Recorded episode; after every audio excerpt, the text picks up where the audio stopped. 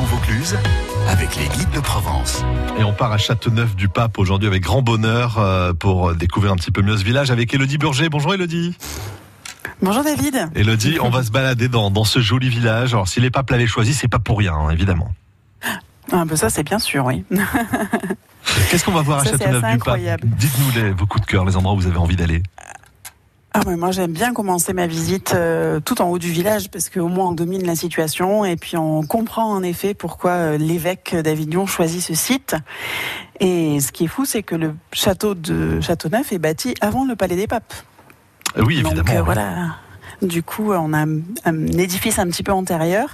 Et à partir de là, on domine la vallée. On voit bien, euh, évidemment, euh, le Rhône. On a une vue superbe sur le Ventoux, les dentelles de Montmirail. Et puis, on comprend ce, site stratégique. Alors, après le château, on va incroyable. Après le château, on descend, on s'avance un petit peu vers l'église Notre-Dame de l'Assomption.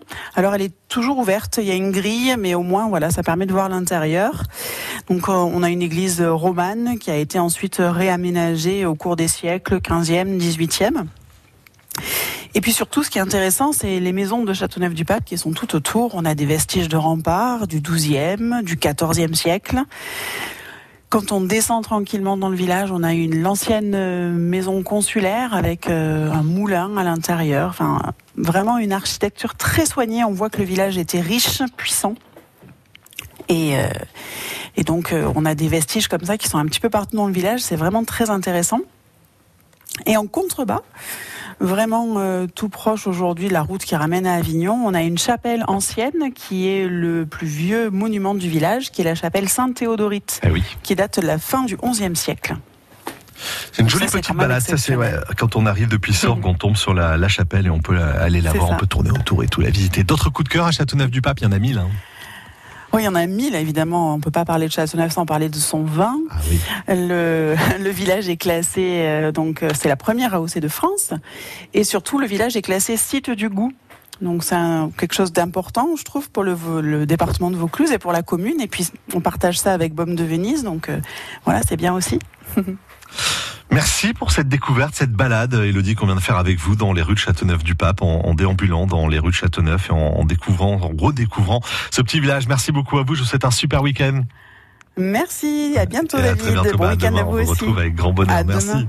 à propos des sites remarquables du goût, d'ailleurs, c'est la première édition du marché gastronomique des sites remarquables du goût à Châteauneuf-du-Pape.